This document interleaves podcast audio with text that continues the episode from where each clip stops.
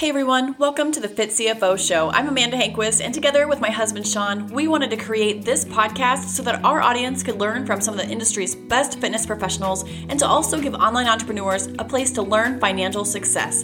We have years of experience in the fitness industry and specialize in finance. Together, we hope to bring you the best of both worlds. We'll be releasing a new episode every single Tuesday morning, so be sure to subscribe and turn on notifications because you don't want to miss a thing.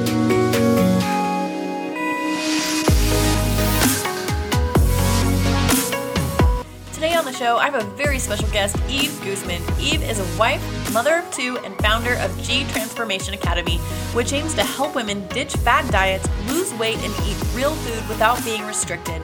She has been featured in People magazine, Half Their Size, it is through her certification system, the Macro Mentorship Program.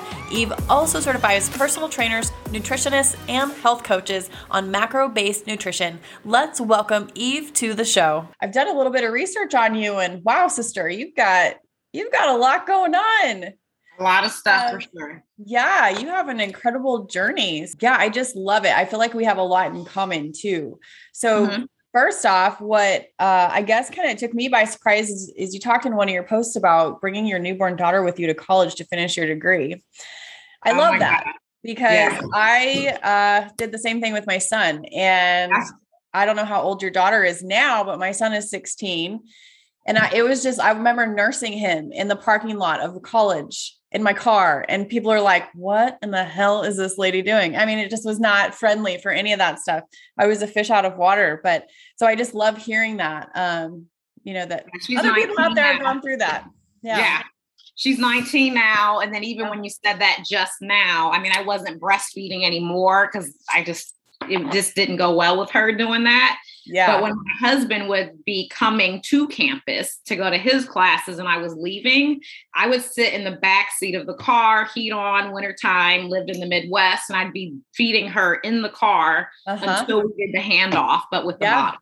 Yeah. So as soon as you said that, it like came back. Uh huh. Yeah. I mean, just all the things that we've had to go through as young parents wanting to finish, you know, finish it and get get through it, get it done. I want to get into your story and your journey. Um, you were featured in People's Magazine from going from 227 to 138. That sounds like an absolutely incredible journey. Um, I don't have, you know, I was always a slim individual, could kind of eat whatever I wanted to until I had children. And then that hormone shift I had a huge fluctuation. I went from size four to size 14 literally overnight. And so I found myself in this body that I was just like, what the hell? I don't even know what to do. Tired, you know, just trying to get through the day type of situation. Um, tell me about your journey. What was what was your journey like? And then what was this like aha moment for you? Uh, I think it's probably the most common question I get is like, when is the aha? Mm-hmm. Um, everybody has like a different breaking point of like things that they remember happening, the way that they felt, something that someone said, a look, a this, a that. And for me, the aha moment of like, I've got to get my life together. And I was like hating myself was when I was like down to two pairs of jeans that would fit. And after I had her, maybe it was like four months or something after five months. I went to try to get some more jeans, and the biggest size didn't even fit. And that was a 24. And sizes do go bigger now, um, but that doesn't mean you need to strive to like fit in these bigger sizes. But um, like nothing fit but elastic pull on pants. And I was, you know, 20, almost 21, 20 and I was like, I can't do this. I'm not going to do the pull on pants. I tried on like 15, 20 pairs and nothing fit. That was like, okay, I got to change. Something has to change. Like, this isn't cool anymore. And so, what did you, I guess, what did you start doing? Because you know 19 years ago i mean it was similar to to around my time frame too there wasn't a lot out there other than you know picking up some magazines at walgreens and that kind of thing but what did you start doing how did you start I mean, you have a degree in molecular biology. That's such a huge shift. What was the, what did you do? I'm like, are you just like perfectly setting me up for my story? no, like That's literally, I would turn around and on my shelf, I've got this book from 2007. It's called The Calorie King. Um, it's calorie, um, it's mostly like calories and all the macros, but back then I was like, okay, I got a science, I'm getting a science degree. I'm smart. Like, why can't I figure it out? And I'm like, okay, calories in, calories out. I must obviously be over consuming if my weight is so high. So I was reading magazines on um, you know, the grocery store stands and stuff, but they were like gross foods, bland foods. I didn't want to do it. So I was like, I'm going to create my own diet. Yeah. So I calculated how many calories I should be counting. And I use this little book and, you know, here I have it like almost 15 years later.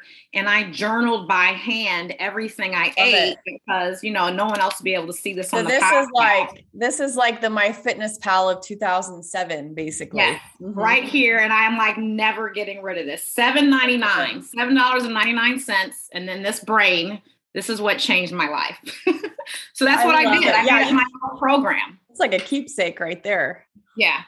I love That's it. what I did. I made it my own program and I started tracking everything that I was eating. Uh-huh. And then that's when the awareness came in of, oh my God, this milkshake is this, this cheeseburger is this, these um the the hot um the hot flavor Lay's potato chips, which were like a thing I bought every day out of a vending machine. I was like, wait a minute, that's 500 calories every day that could be real food and I was like, that's the problem. I'm over consuming and I'm eating junk.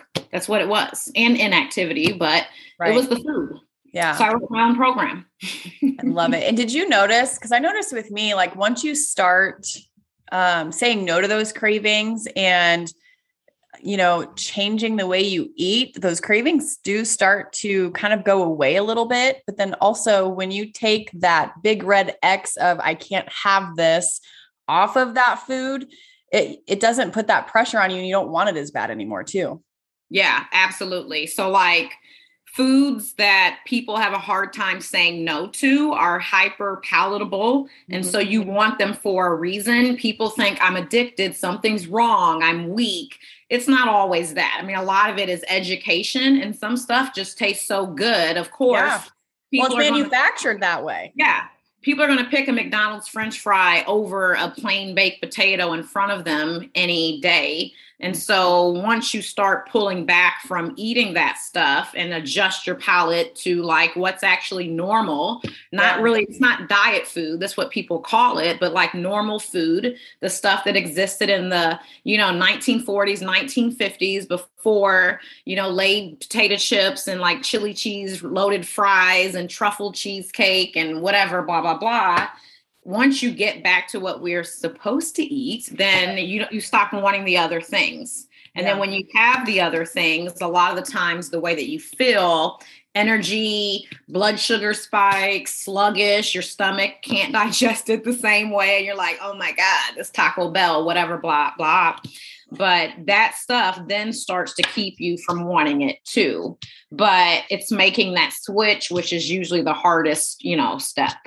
And I think the biggest thing that I have learned myself and want to teach um, is that it doesn't, it's not an overnight like light switch. So if you screw up mm-hmm. one day, it's not like, it's not like you're doomed. It's not like you can't do it. It's, I mean, I know for me, I used to eat fast food all the time. And now I couldn't even tell you the last time I did. And it's not because I can't, it's just I don't think about it at mm-hmm. all, you know? Yep, exactly. Yeah. I think when people see other people that have had a transformation or someone that just looks fit to them, they think that they have to switch everything overnight. All the changes happen overnight, and it's not. A lot of times they can't see, oh, that was three years of work, seven years of work, four years of like being consistent lifting and giving up cardio. Yeah. Um, I think we're so fixated on solving the problem right away that we think we have to change everything overnight and it takes a lot of time. Like to be honest it takes time. It does and i like that more people are now shedding light on their mess ups that mm-hmm. oops i screwed up today. I'm it's not the end of the world. We have got tomorrow. We've got a lot more tries ahead of us. So tell me about your unique coaching model that you work with your clients on? So, we do uh, macro based coaching. This is something that I started doing in like late 2015. Um, I got my start in the nutrition coaching industry through an MLM, which was like great multi level, like direct sales, multi level marketing. Yep. Mm-hmm. mm-hmm. It was Herbalife. So I'm not like under anything where I can't say the mysterious name. It was Herbalife. Um, it was a great experience. I made I met great people.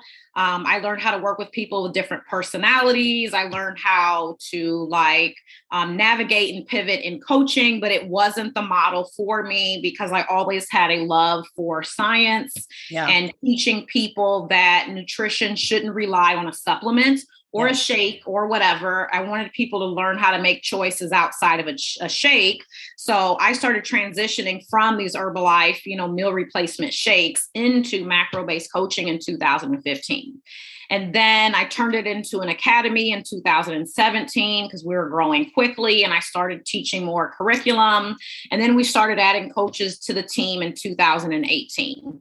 So everything we do is with macro based coaching. All of their numbers are customized. We figure out how many calories, then down to the protein, the carbs, and the fats that they should be eating. Um, almost all of our clients within, you know, the first six weeks or so end up doing carb cycling, um, which doesn't mean low carbs, and we can talk about that too. Um, right. Um, it doesn't mean the omission of carbs or low carb, but we do a lot of uh, carb cycling to give them the lifestyle of being able to eat more on certain days of the week, usually the weekend, because that's what people want. And we pair it with um, weekly check ins. We also do it with daily messaging access to our coach. We have a community. We have courses that they can go through to learn how to do their own macros. Um, but it has a heavy, heavy emphasis on science based nutrition and then customizing their program based off of their metabolism, their body, their lifestyle, all of that stuff. Um, so it's a nerdy approach. I, I, love it. I'm all about the food nerdy stuff. That's fantastic.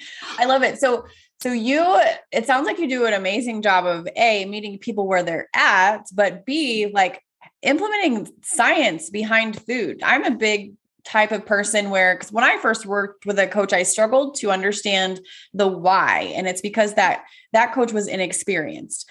And they and I was I'm a question person. I want to know why. I want to know why you're telling me to eat this. What is it going to do for my body? What is the difference between brown rice and white rice? You know, whatever. And when they can't answer why, you know, it, it just leads me to believe maybe they don't know enough of the information themselves to be able to be teaching it to me. So I love that you have that science background um, and then I I love how you said uh, when you were with your MLM that you I, I read somewhere where you were like you didn't want um, I don't know if you want to necessarily call it the credit, but you wanted people to understand that it's not the supplement. A supplement can help you, but it's not the reason that you were getting the results that you were getting. Absolutely. Yeah, absolutely. Because a lot of people, if they don't have the education and they just want to lose weight, they hop into a program. Um, it's really, really common that the general population thinks that there is a weight loss stimulant in a shake, an appetite suppressant in a shake. And people still years later go, I would love to get on that shake so it can help suppress my appetite. And I'm like, newsflash there's like no drugs or stimulants in the shake. It was the calorie reduction of you replacing the cheeseburger and french fries right. with the shake and that's why you were losing weight. So i mean it yeah. used to kill me when people thought if i stop the shakes i'll gain weight. No. If we identify how you need to eat shake or no shake then you'll be fine. And so i just felt like it was my duty understanding um, the metabolism and the science of nutrition to just teach people the real deal stuff. And I think a lot of coaches, they do hold back on saying the why versus do this, do this, do this. Right. And they think if I tell them the more of the why, they're going to leave me one day. Mm-hmm. And I've found, and you probably have seen this too, it's the opposite. Yep. We have clients we cannot get rid of if we paid them. And some of them, they stay for anywhere from a year and a half to three years they know how to do their own macros mm-hmm. they know how to do their own adjustments they know the why they could literally teach you know all the other hundreds of clients in our program because they know so much, but it's the community, the support, and they trust the coach because the coach always explains why, why, why, why, why. Yeah. Um, and that really helps people to become better clients for you as a coach because they're coachable because they know what why they're doing what they're doing. Absolutely. And I, I think you're right. I think that makes the individual more coachable because mm-hmm. if they know the why behind it, then okay, I'm going to do it. If you're not, if you can't tell me why, why, why should I even waste my time?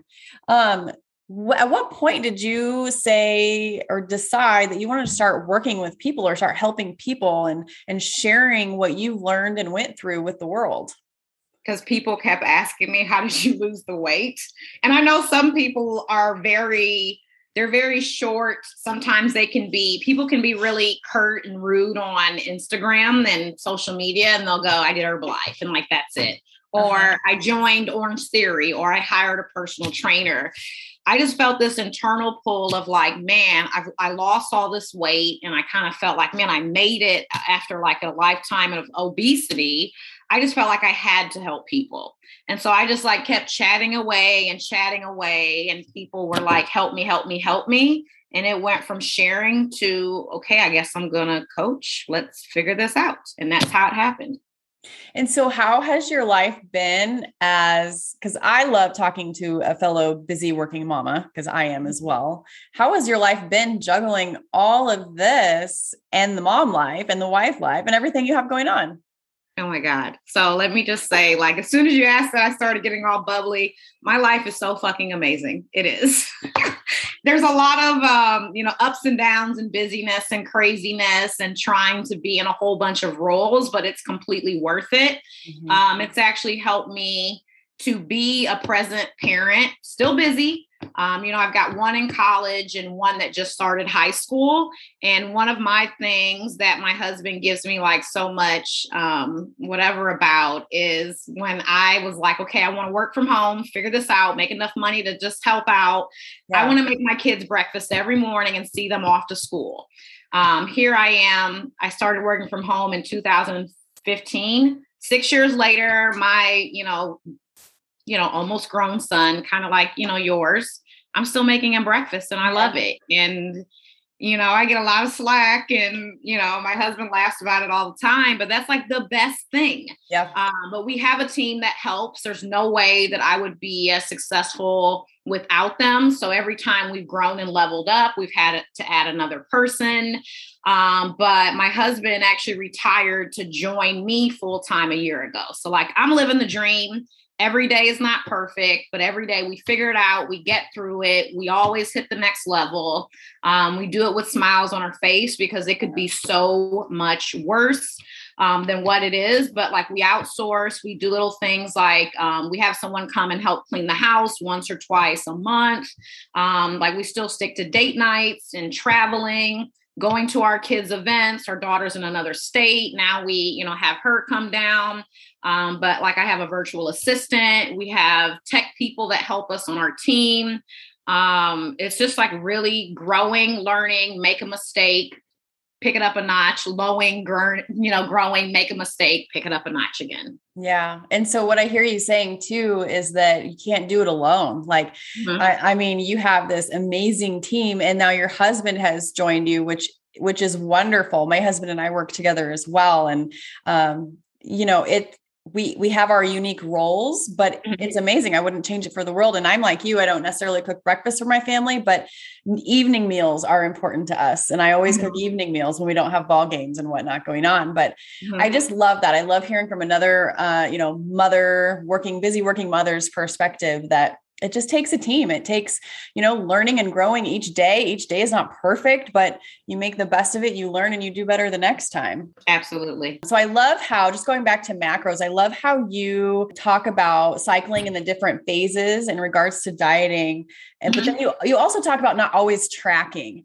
um, and i mm-hmm. love that too because i am uh, you know i've competed before as have you um, where you're just every single you know microgram that touches your tongue you're tracking it and then that can be overwhelming.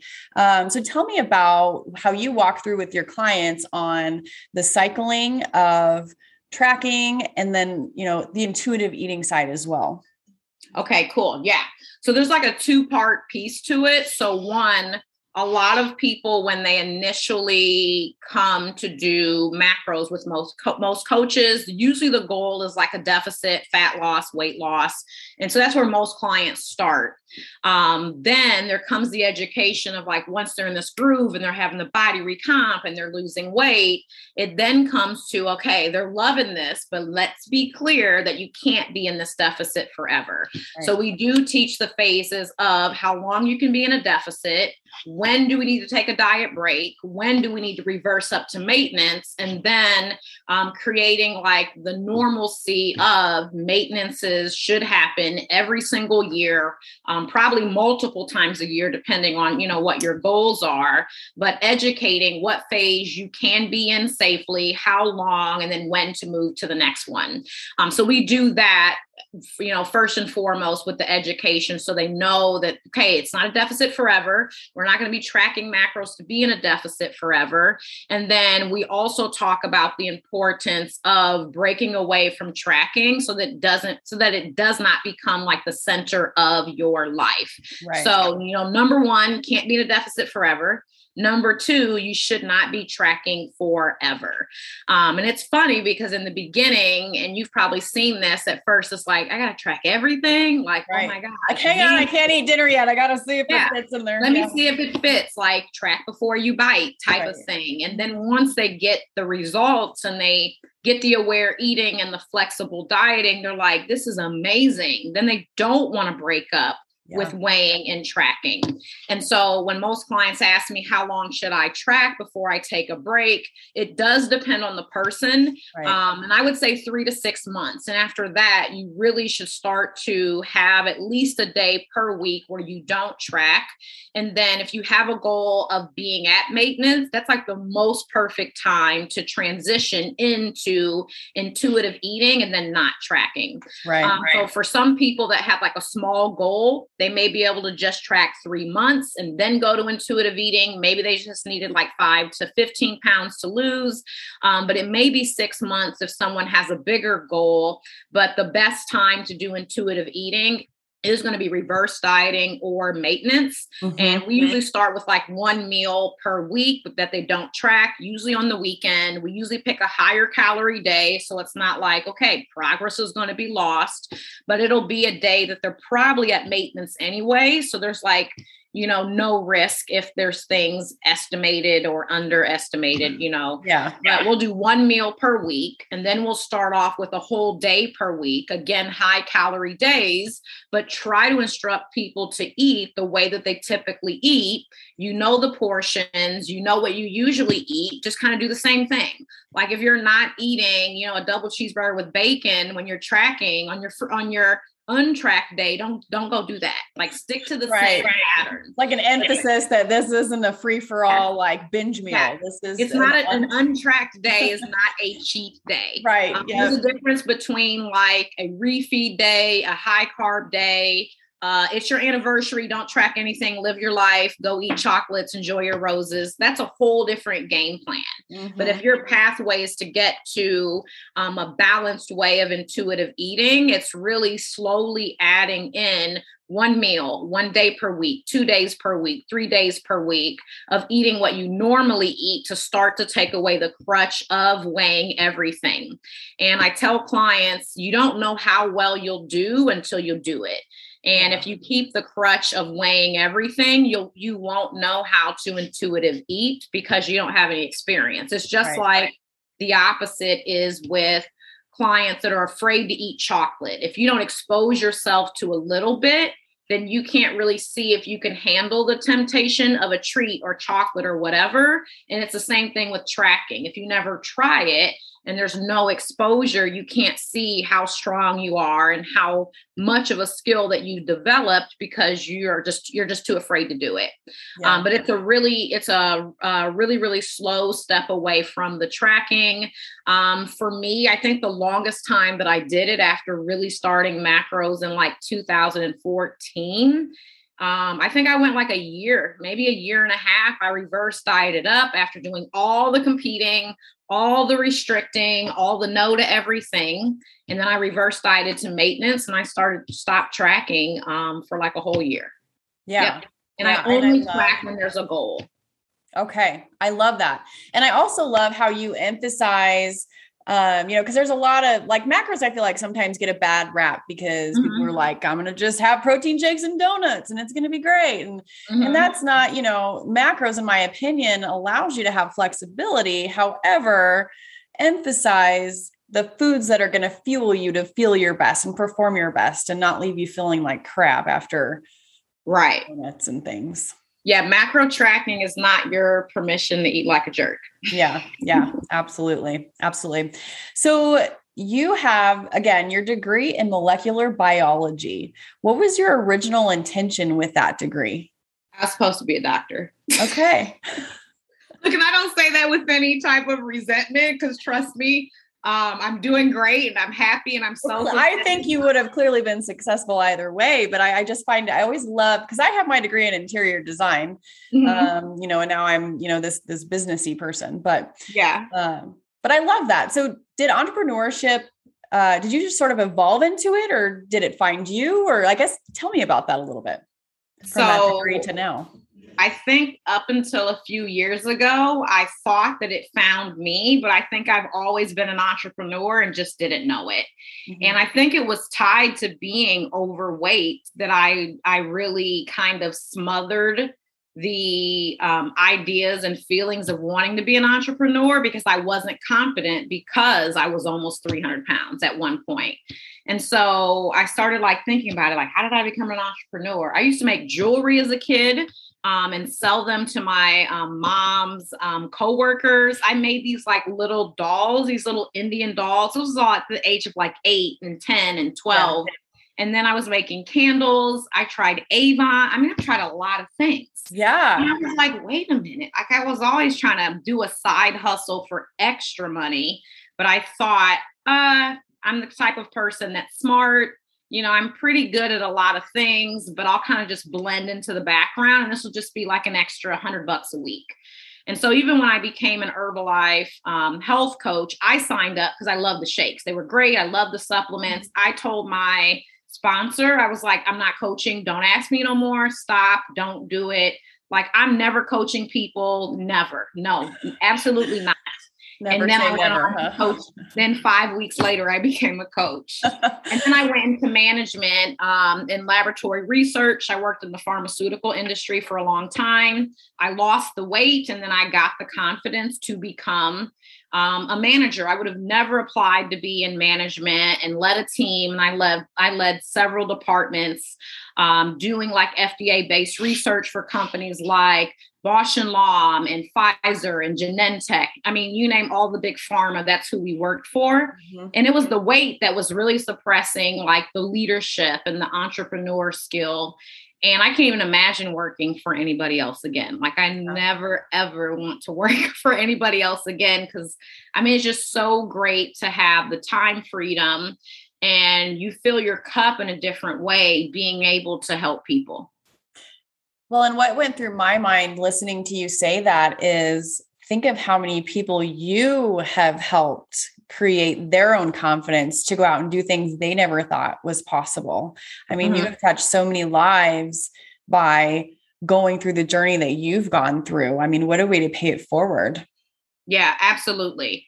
And I feel like that was like the big push behind us creating our macronutrition coaching certification. Mm-hmm. Um, we have back through the National Academy of Sports Medicine because now we're giving other coaches the blueprint for the time freedom, whether they're moms or not, or single or male or female. Um, but now they they have their own niche, but you're yeah. giving them a way to. Mm-hmm help more people. Basically, fast forward the stuff that you had to stumble through and learn the hard way. You've created Absolutely. this blueprint so that they can learn it and, and go out. Yeah. So now we can help thousands of people indirectly, but still, mm-hmm. you know, we're still part of the pie. I love that. I love that. And then at what point did you decide when you were coaching on your own, did you decide, oh my gosh, I need more coaches under me to help me with this? Oh my God. When I had like 40 clients and no life. Yeah. no life outside of. Mm-hmm. Yeah. And I know some people will probably listen to this and go, that's me.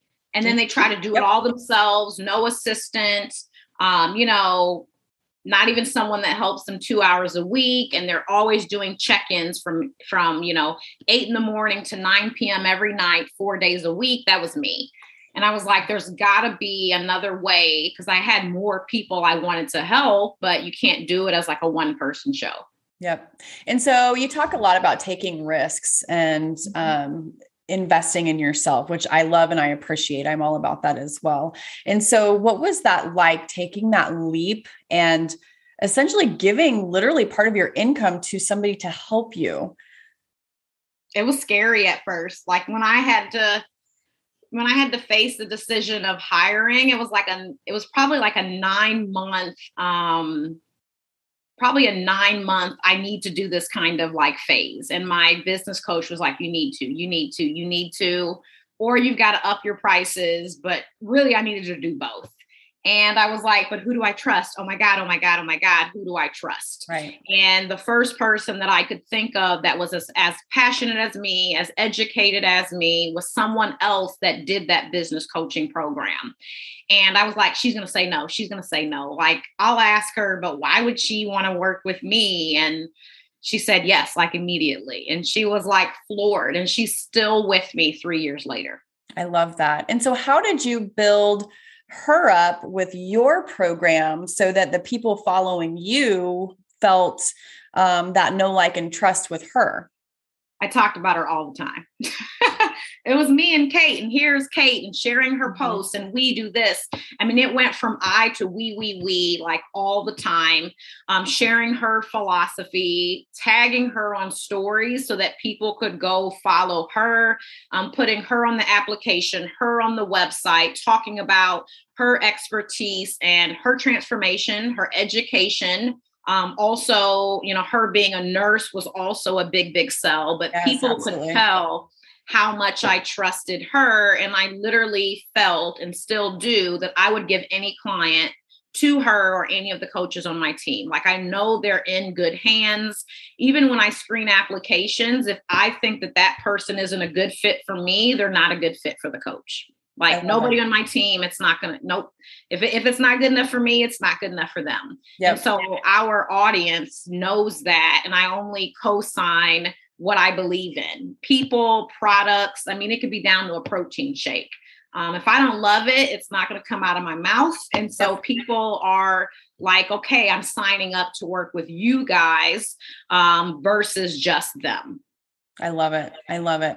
Mm-hmm. So I want to switch gears a little bit and talk business. Um, so we talked about how you developed the macro mentorship program. You certify personal trainers, nutritionists, health coaches. So what led you to, I guess, creating this mentorship program? Did you have coach other coaches asking you, or what? What led to that? Yep, that was it. Everybody was like, "So we hear you're like the macro queen and the expert."